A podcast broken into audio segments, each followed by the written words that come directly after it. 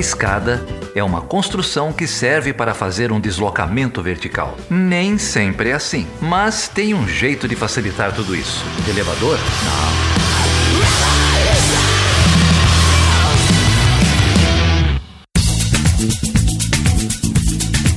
Seja bem-vindo e seja bem-vinda a mais uma edição do Chutando a Escada. O meu nome é Felipe Mendonça. E eu sou o Geraldo Zaran. E hoje o que, que vai rolar aqui, Geraldo? Vai rolar um papo que, de, um, de um feedback que recebemos, né, Felipe? Um, aqui ao, ao vivo, recebemos, adaptamos.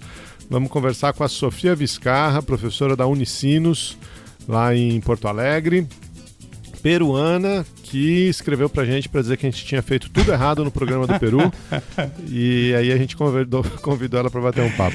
Não foi bem assim, mas a, o que rolou foi o seguinte: a gente gravou aqui o episódio 188, Crise no Peru, é, com o Raul Nunes e com o Leandro dos Santos. A Sofia ouviu o episódio e trouxe outras abordagens, outras questões, outras formas de enxergar a mesma crise e foi isso mesmo, né, Geraldo? A gente recebeu esse e-mail dela muito bem colocado, todos os pontos, né? A gente ficou muito feliz em receber o contato com a Sofia.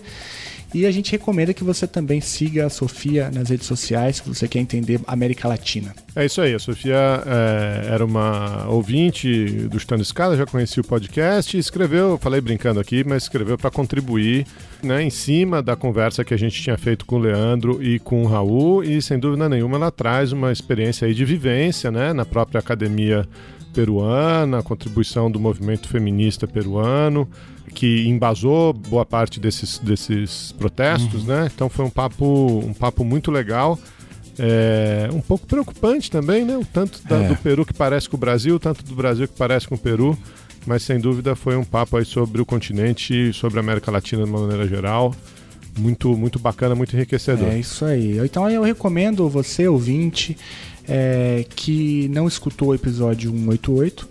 Se você quiser se aprofundar no assunto, então volte lá para o 188 e depois que acabar você volta para esse aqui, porque um episódio dialoga com o outro. E como o Geraldo falou, tem, muito, tem muitas semelhanças, né? No que ocorre no Peru aqui no Brasil, claro, tem as suas especificidades também.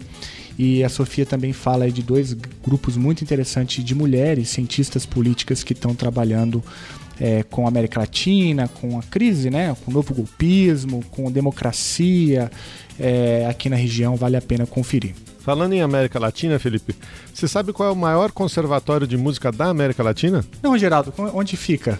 O maior conservatório de música da América Latina é o Conservatório de Tatuí, o conservatório estadual aqui no interior de São Paulo. Hum. É, eu estou falando isso porque eu tenho é, relação familiar, né? Meu irmão estudou trombone popular lá no Conservatório de uhum. Tatuí. E, como todo órgão de cultura estadual, Ai. público de excelência desse país, adivinha o que está acontecendo com Dória, ele? Dória, mais cultura, mais São Paulo, mais crise, vão querer mexer com o conservatório. É, pois é, o, o conservatório está sendo desmontado, né? É, houve um, um edital para que uma. essas famosas organizações sociais, né? Essas OSs é, assumissem a, a gestão do conservatório. Uma organização chamada Sustenidos Organização Social de Cultura assumiu a gestão. Eu até fui olhar, parece que é uma organização que tem aí projetos é, com periferia, com, com levando música para crianças é, de baixa renda, mas lá no Conservatório de Tatuí eles estão metendo os pés pelas mãos demitiram 69 é, colaboradores, reduziram centenas de vagas é, no Conservatório de Tatuí e no Conservatório de São José do Rio Pardo, acabaram com as atividades do curso de cenografia, acabaram com o curso de choro, né, é, cultura brasileira aí. E é isso, né? Você chama OS, organização social, mas na hora de assumir a gestão, é esse absurdo. Então, a gente está participando aí de um, de um movimento, não ao desmonte do Conservatório de Tatuí. Deixei aí já nas, nas minhas redes sociais, vou colocar aqui na descrição desse episódio. Quem gostar de música, né? uhum. né? Quem gostar de cultura brasileira, nossos ouvintes aqui sempre falam das nossas playlists, Sim. da maneira como a gente usa a música. Então, por favor, se vocês puderem é, apoiar, pressionar aí o governo estadual para tomar medidas né, é, sobre esses cortes que estão acontecendo aí no setor da cultura. É isso aí, Geraldo. Apoia aí você também. Vamos tentar fazer um barulho para que. pra gente dar um pouco de visibilidade para isso. Eu, Dória, porra, Dória. Coisa boa para fazer, né? Não mexe na cultura, não, cara. Puta, deixa o conservatório lá inquieto. E força aí pros músicos, né, Geraldo? Se der, toca aí uma parada aí de músicos formados, um tatu aí pra gente poder degustar um pouquinho do que que que, que essa escola já, já ofereceu para a sociedade? Vamos lá, vamos tocar choro brasileiro, choro vindo aí direto do conservatório, das bandas do Conservatório de Tatuí. Então com vocês, a Sofia, peruana, especialista em América Latina, ao som né, do que há de mais... Uma das coisas... Ao som do desmonte neoliberal. é, ao som aí do choro dos músicos é, da cultura brasileira, né? E fica aí nossa solidariedade a todos os músicos é, que sofrem com esses desmontes todos.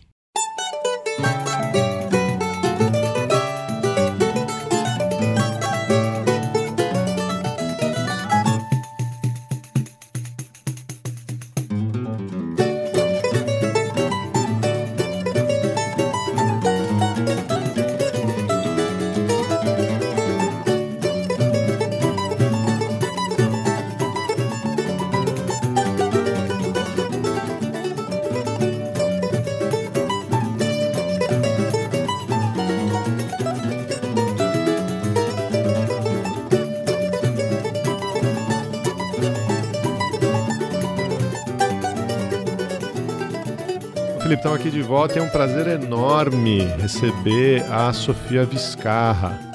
Sofia é professora da Unicinos, professora de Relações Internacionais da Unicinos, no Rio Grande do Sul, doutora em Sociologia e já saiu dando uma bronca na gente, né? Conhecemos a, conhecemos a Sofia tomando bronca, não foi isso? ah, se toda bronca fosse assim, hein, Geraldo?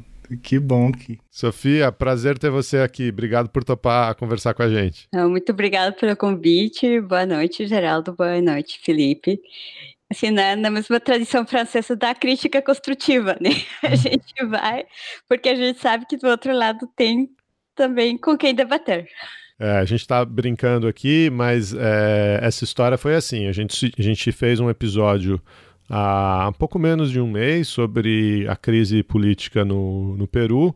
É, a Sofia é peruana, é, ouviu a, o episódio e aí escreveu fazendo alguns apontamentos para gente, né? Falando um pouco da, da diversidade dos convidados, que a gente naquele, naquela conversa tinha se focado muito uh, no lado institucional da crise, né? E, e, e, é verdade, mas que tinham alguns outros apontamentos sobre a, a, a pró os próprios grupos que estavam se manifestando, o papel das mulheres. E foi um comentário tão bom e tão construtivo que a gente disse assim: olha, não pode deixar de, de conversar com a Sofia, de apresentar a Sofia para o nosso público. Então. É um prazer enorme ter você aqui para continuar essa conversa, né? Vamos continuar a conversa sobre a situação no Peru. Mas explica pra gente como é que você parou no Brasil, você está aí no Rio Grande do Sul, como é que você, como é que você veio parar aqui, Sofia? Então, eu sou agora professora no, na Unicinos, desde esse ano. Uh, eu, então, eu me formei na França em uma coisa que chama Estudos Ibero-Americanos, mas que aqui foi reconhecido como Relações Internacionais. Então, eu sou internacionalista e já tinha feito um intercâmbio em 2008 na UNB. Mas eu cheguei aqui por razões do coração. Eu conheci meu marido aqui no Brasil, mesmo se ele é peruano. Então a gente é um casal peruano, de professores peruanos. Uh, mas a gente se conheceu aqui no Brasil. E aí eu vim, basicamente, uh, fiz um sanduíche aqui na USP e depois a gente terminou aqui no Rio Grande do Sul. Então já faz quase três anos que estamos aqui. Eu fiz o pós-doc na URGS e agora estou na Unicinos. Estou bem feliz de estar lá. É, não há fronteiras para o amor, né, Geraldo? Não, e, e, que, e, que, bom saber que esse país ainda trata bem alguns imigrantes, né? Não, tá, é, não trata é. bem todos. É, a gente está vendo muito isso também. A gente está com um projeto com migrantes venezuelanos e não está fácil até por conta, né, de eu, sou peruano, então a gente também se comunica bem com, com os migrantes e a gente está no meio de uma crise migratória uh, com a Venezuela e a gente organizou um projeto no marco do programa Oportunidades com a Organização Internacional das Migrações. E a gente está, nesse momento, fazendo programas de mentorias com elas. Então, a gente está vendo que realmente, se 2020 ficou ruim para nós, para as migrantes ficou muito, muito difícil. E a gente está tentando ali contribuir um pouco, né? Mas está bem difícil a situação para para eles em geral, para as comunidades migrantes aqui. Muito legal o teu trabalho, Sofia. É, a gente espera aí que essa o objeto eu não queria que tivesse vida longa, né? Mas ah, que bom que a gente tem pesquisadores capacitados como você trabalhando com o tema. Alguns, inclusive, já até passaram aqui nesse podcast, que trabalham também é, com o tema.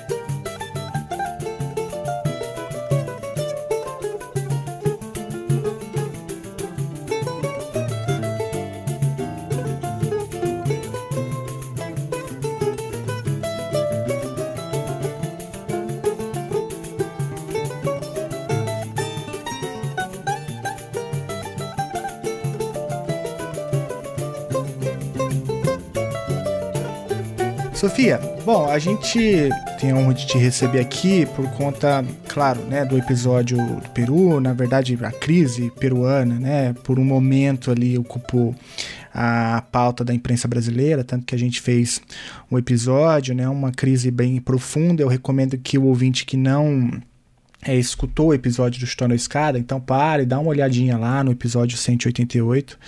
É, e, e aí, Sofia, uma das coisas que você mencionou, o Geraldo já até adiantou um pouco, é a situação ali da crise, mas olhando especificamente para os movimentos sociais, né, é, que foram formam ali uma parte importante do que acontece no país, ajuda a entender também um pouco a crise que existe no Peru. E aí, se eu puder já emendar também a pergunta, essa pergunta em outra, né? Quais são ali os principais movimentos, como tem se articulado os movimentos sociais do Peru nessa crise. Eu queria já engatar nesse gancho aí do papel, né, das mulheres no, na ciência política peruana, no tipo de ciência que se produz lá e também as mulheres aí nesses movimentos sociais. Acho que foi nesse dia que saiu uma, uh, uma pesquisa de Ipsos é, lá do Peru que falava um pouco do perfil de quem participou dos protestos, né? E o perfil correspondia principalmente para quem saiu na rua eram mulheres jovens de menos de 24 anos. E aí a gente vê que uh, as mulheres estavam uh, se politizando, mas é, é, é, particular porque essa politização no Peru e já não é de agora, né? É, faz alguns anos está passando muito pela rua. O Peru é a gente está com medo de chegar o Natal agora e ter que voltar a sair na rua, mesmo que seja simbolicamente. eu que não consigo sair aqui, né? Mas é porque nos últimos três anos, sempre tem tido alguma coisa, alguma reviravolta política que o pessoal tem saído protestar.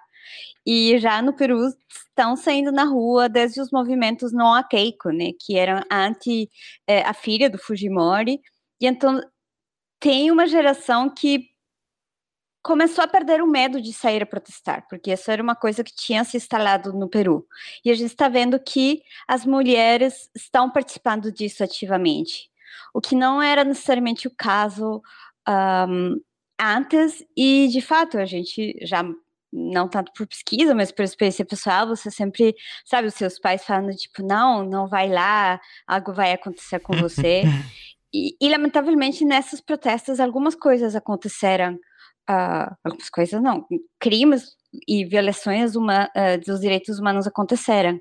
Mas também teve muita organização das mulheres, teve uma brigada feminista de desativação de bombas lacrimogêneas. E então tem o movimento feminista também se articulou aos protestos de rua.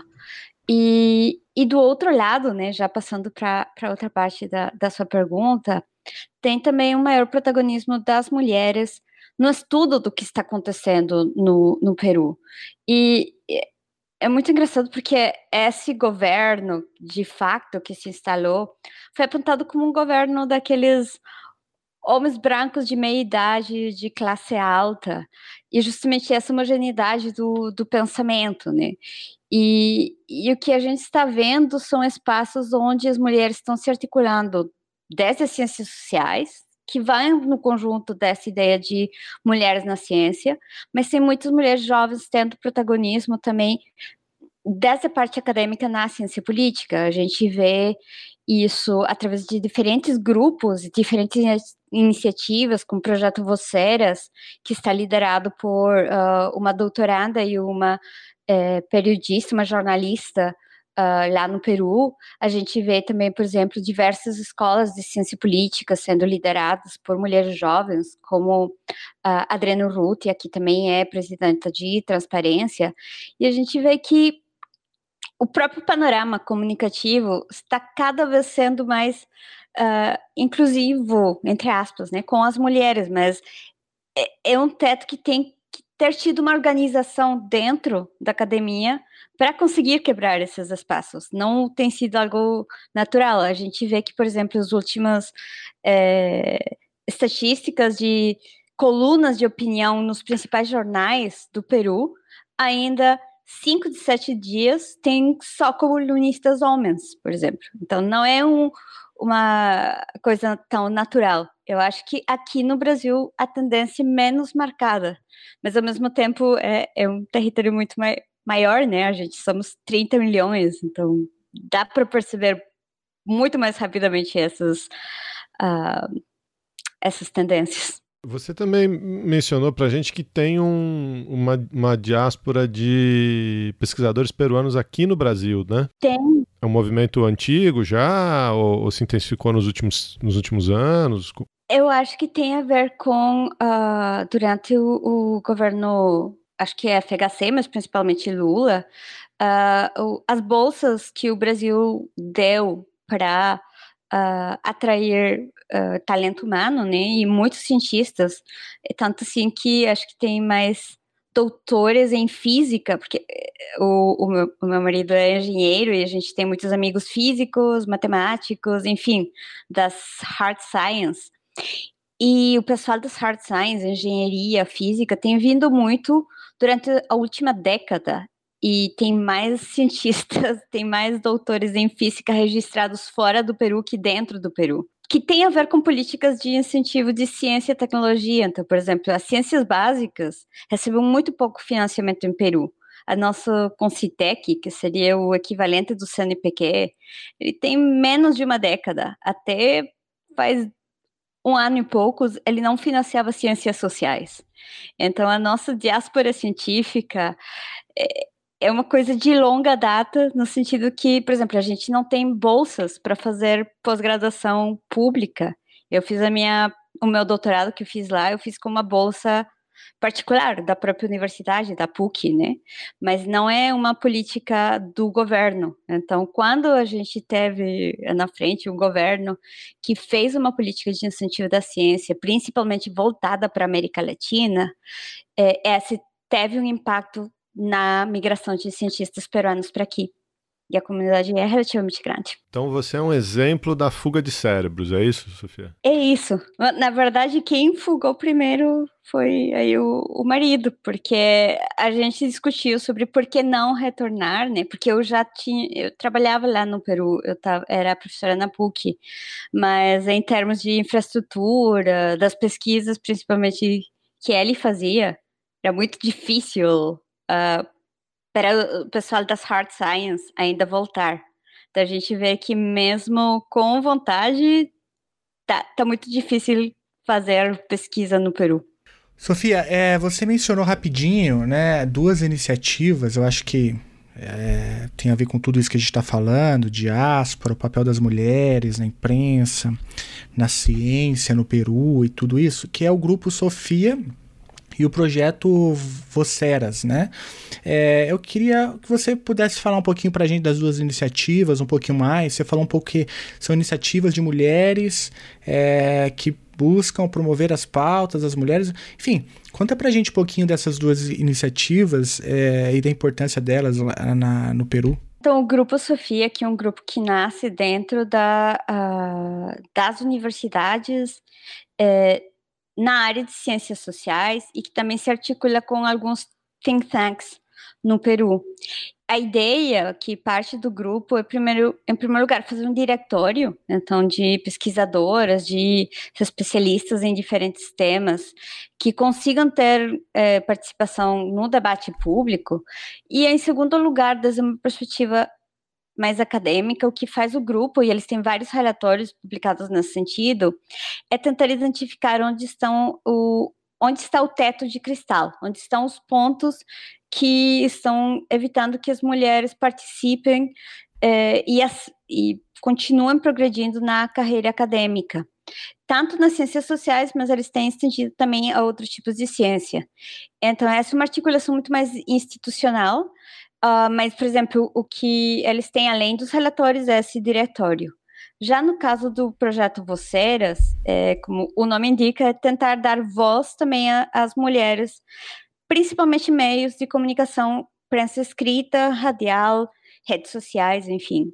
Então a ideia é que justamente o outro dia que estava em uma reunião deles, eles falavam, os homens eles chegam so, sozinhos, né? Eles já se candidateiam, se voluntariam para escrever uma coluna, para participar de uma entrevista.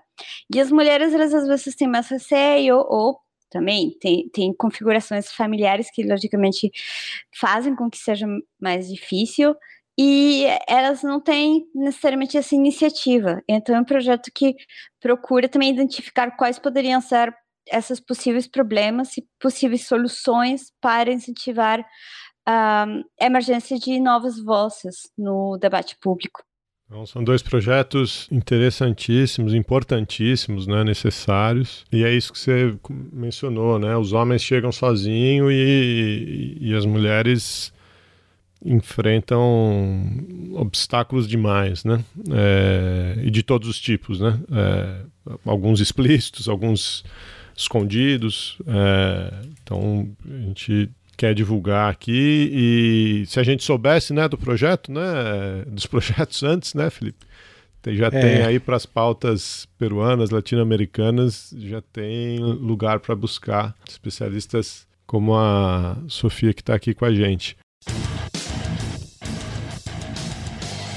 O Chutando a Escada conta com apoio financeiro dos seus ouvintes. Para saber mais, acesse chutandoaescada.com.br barra apoio.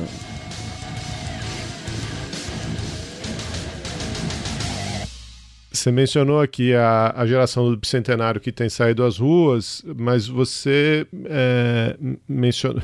Eu, eu, achei curioso o que você falou, assim, né?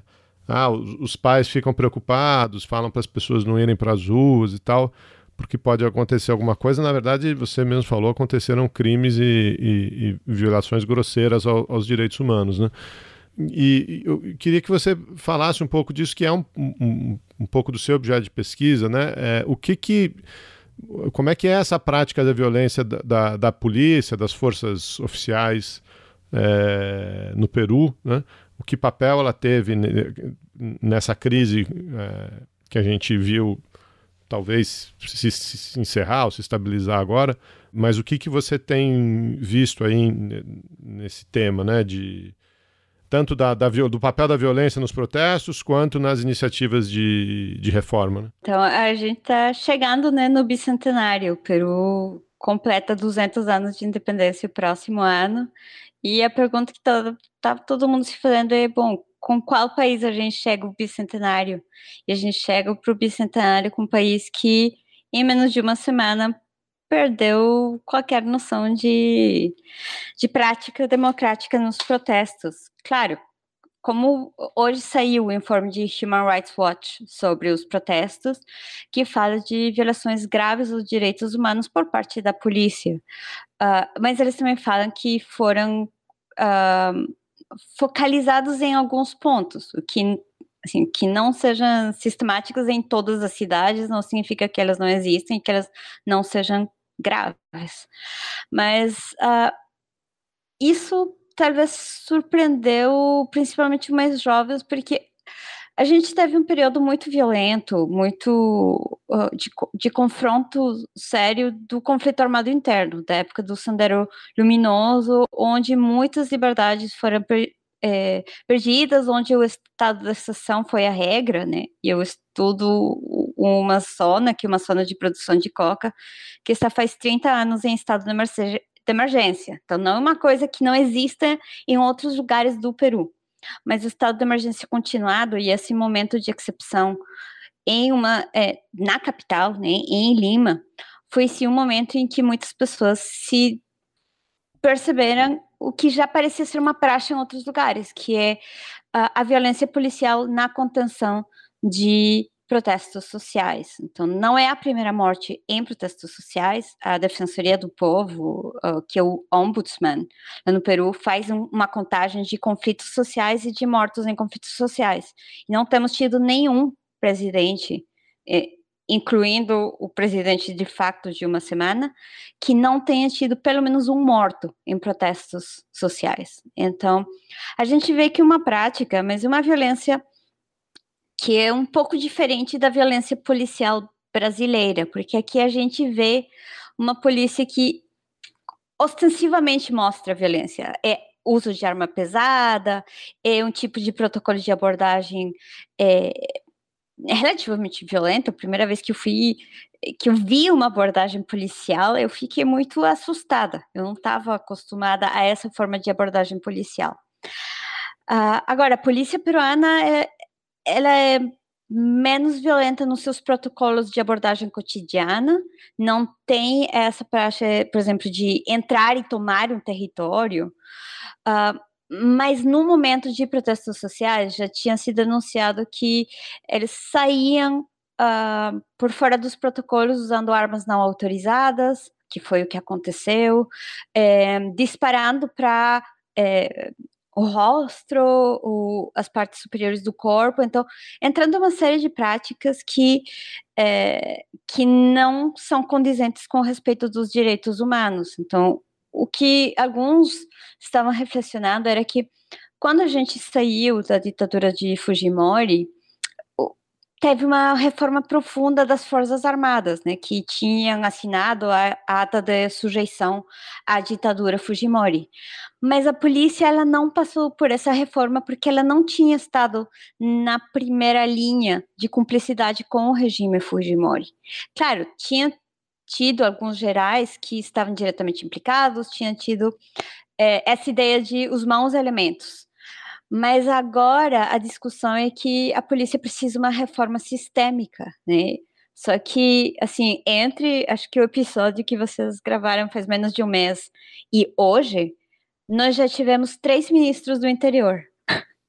Só para ver o estado que estão as coisas. E o tema da reforma policial está no centro dessa nova instabilidade. É uma, é uma crise profunda, né? E interminável. É Tá certo que no Brasil a gente não pode falar muito também, né, Geraldo? Que a gente também não... a nossa ah, crise é. também é profunda e interminável. Desses ministros do, do, do, interior, né? Essas trocas porque eles, eles, não conseguem se manter no cargo, não tem a... É que aconteceu o seguinte, então, o, o novo gabinete, né, com o presidente Sagasti, que é o presidente atual de transição, ele nomeou uh, o ministro uh, que decidiu nomear um novo chefe da polícia. Só que as regras na polícia peruana, eu não sei aí se funciona igual aqui no Brasil, mas lá é se você é, nomeia um oficial mais jovem, todos os oficiais mais velhos que ele passam a ser aposentados, de fato. Nossa. E a gente tem 50 generais, né? Ele foi para o número 18. Então, 17 foram aposentados, de fato, incluindo o comandante-geral da polícia, que acabava de voltar, acabava de se reincorporar a funções por Covid. Uh, porque ele tinha tido Covid, estava um mês no hospital e ele voltou dois dias depois da, das manifestações. Então, isso foi muito criticado dentro da polícia, e foi uma bandeira de ah, o novo governo não está respeitando a institucionalidade.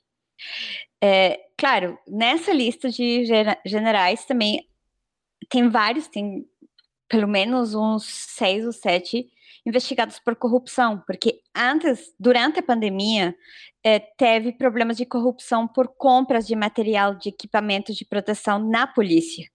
Então já tinha isso. Tinha também os problemas de violência policial e foi tudo somando.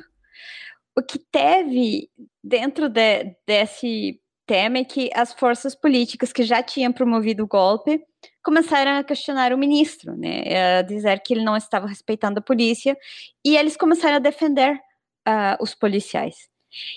Terminou que o dia antes do voto de investidura, porque no Peru temos o voto de investidura, que é o mecanismo que depois permite dissolver o Congresso. Então, nesse dia, o ministro decidiu renunciar para justamente não comprometer uh, o voto de confiança na, no gabinete, no novo gabinete. E eles nomearam, então voltaram o de sempre, que é a tradição de ter um policial no ministro do como ministro do interior. Então, a gente tem tido isso durante quase todo o governo Vizcarra, é, o que fala da precariedade do controle civil uh, no Ministério do Interior. Mas então a gente voltou para um policial e ele foi questionar a legitimidade das, das, marchas, a falar que tinha tido incitação à violência por parte dos manifestantes, foi declarar isso no Congresso e foi questionar a decisão do presidente de ter aposentado os 18 generais. E no dia seguinte, a primeira-ministra pediu a renúncia dele, porque ele estava questionando o próprio presidente que tinha nomeado ele. E agora estamos no terceiro ministro, que é alguém que é de confiança do presidente, mas que nunca tem trabalhado no setor interior, né? Esse é o, é o panorama atual. Que coisa interessante, hein? Eu tô, tô fascinado. Fascinado. fascinado como. A gente acha que gente sem noção tem só aqui, né? É um fenômeno global, né? É um fenômeno global.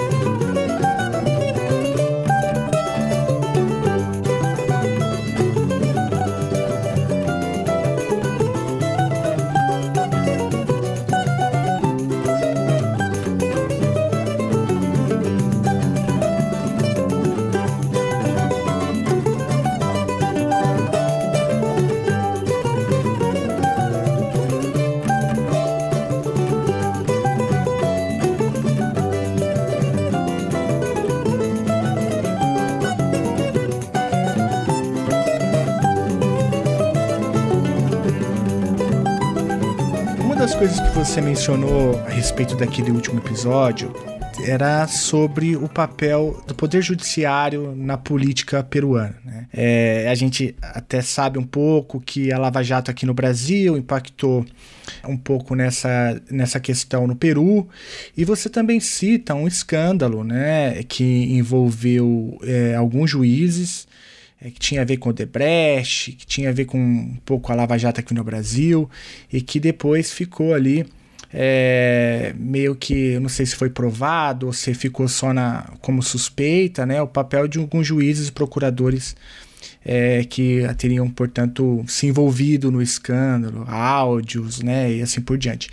A pergunta é um pouco essa, assim, o que, que rolou, o que, que é esse caso Lava Juiz e como que isso e a, como que a Lava Jato brasileira ajuda a entender um pouco esse processo de judicialização da política peruana?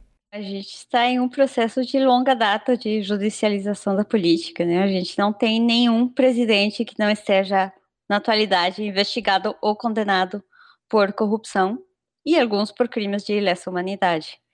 Então a gente viu que mesmo a alternância não garante nada.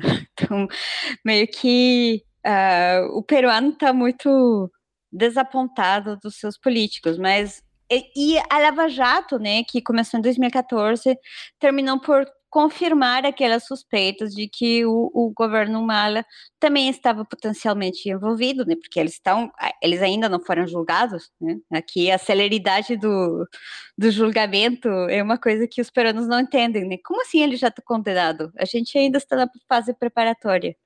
Pois é. São coisas. Tem muita bem... gente no Brasil que também não entende isso, viu, Sofia? Mas a gente já está quatro anos ali investigando mais, acho que o, o Ollanta Humala. Então também tem o, o, outro lado que tá, nunca, nunca chega a julgamento.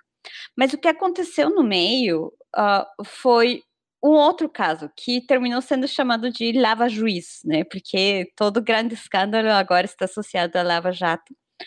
Mas foi uma então, era uma pesquisa de crime organizado, era uma pesquisa por tráfico, que revelou um esquema de corrupção envolvendo juízes supremos e o, o fiscal, que seria o, o chefe do Ministério Público peruano, que né, naquela época era Chavarri.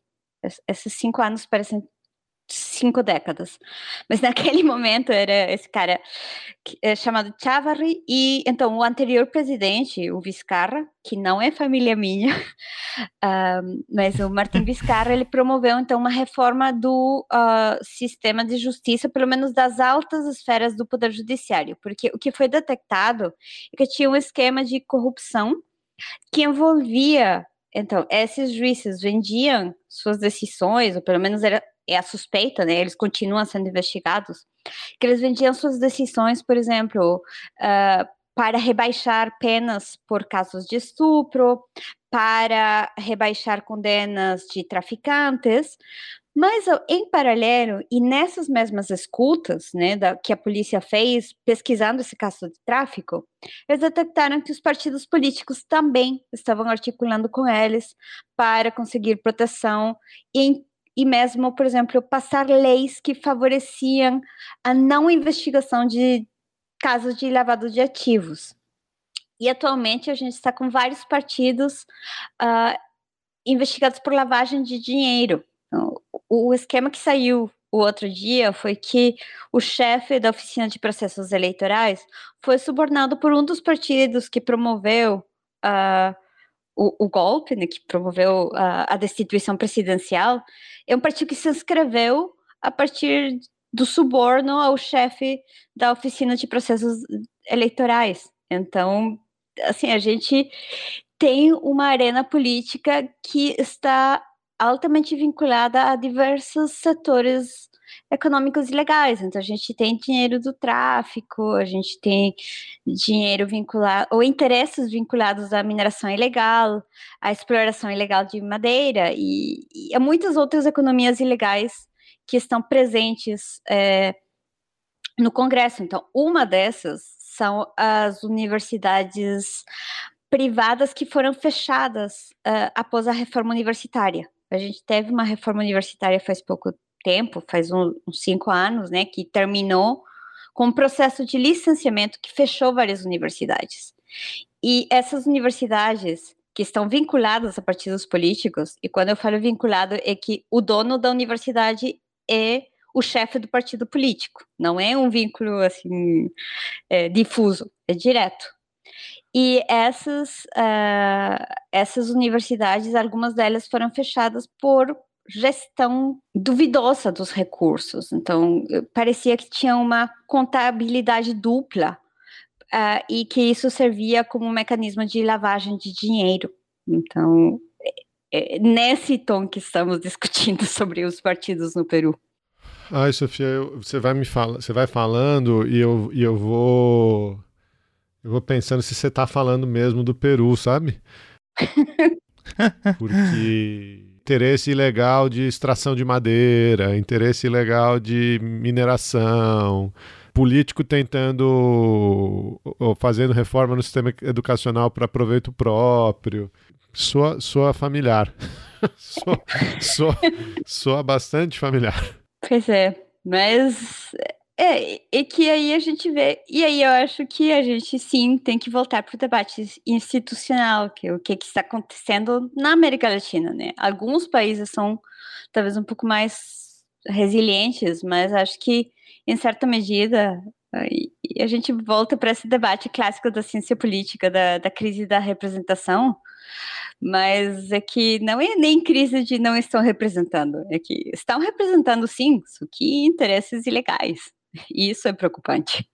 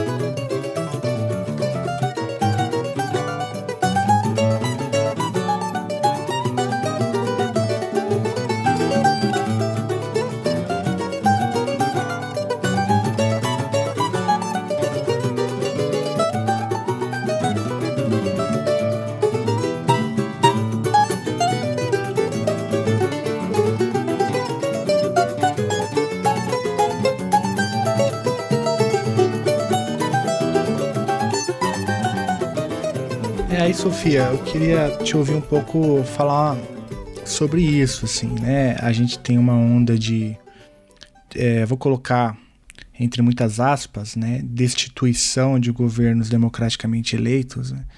é, não só no Brasil, mas enfim, vários países é, aqui do, da América Latina.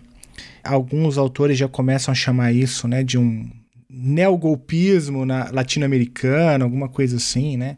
O conceito, é claro, não é preciso, ninguém sabe exatamente é, como defini-lo, até porque as destituições têm têm naturezas distintas, né? Algumas acontecem a partir do judiciário, outras do legislativo, outras por pressão popular. Mas é, qual que é a tua, a tua leitura, então, um pouco é, dessa, dessas destituições presidenciais que aconteceram na América Latina nos últimos anos? É engraçado, a gente, eu com os colegas uh, na França, a gente está trabalhando, a gente estava estava no meio todo que estava acontecendo no Peru e a gente estava tentando fechar um artigo que comparava a Nicarágua, o Paraguai e o Brasil.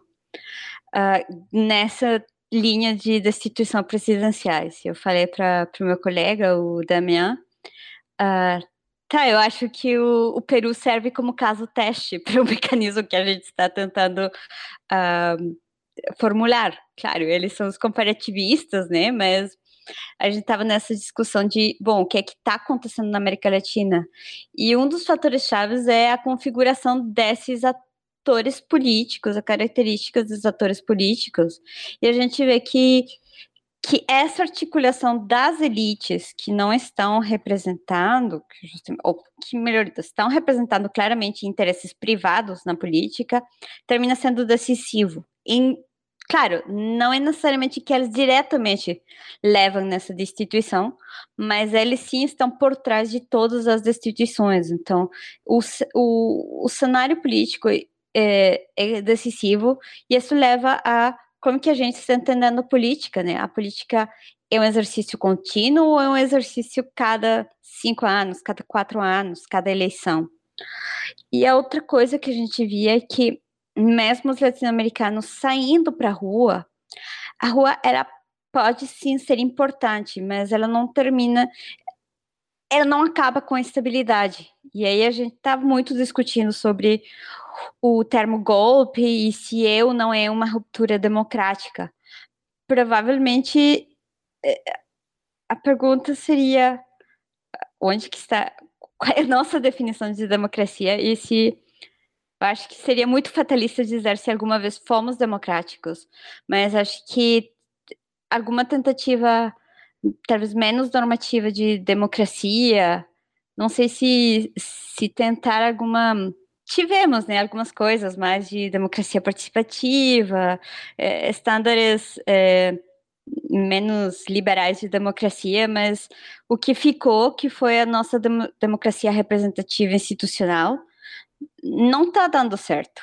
Então a pergunta é: é porque os latino-americanos não somos democráticos ou porque essa não é uma democracia que está funcionando para a maioria dos latino-americanos e que essas crises uh, estão mostrando que algo não está certo?